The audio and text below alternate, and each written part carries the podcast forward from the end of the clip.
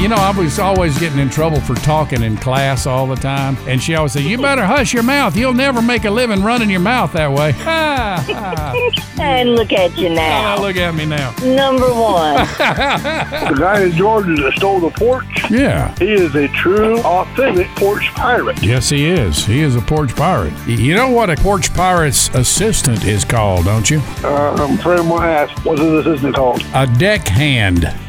See, Good one. I remember, now I may show my age again. We had to do this stupid thing in PE where they had these long poles, and two kids would get at each end of the pole and they would clap them on the floor and then snap them together. yeah. And you had to dance between them. Really? Yeah, you are showing your age. Yeah.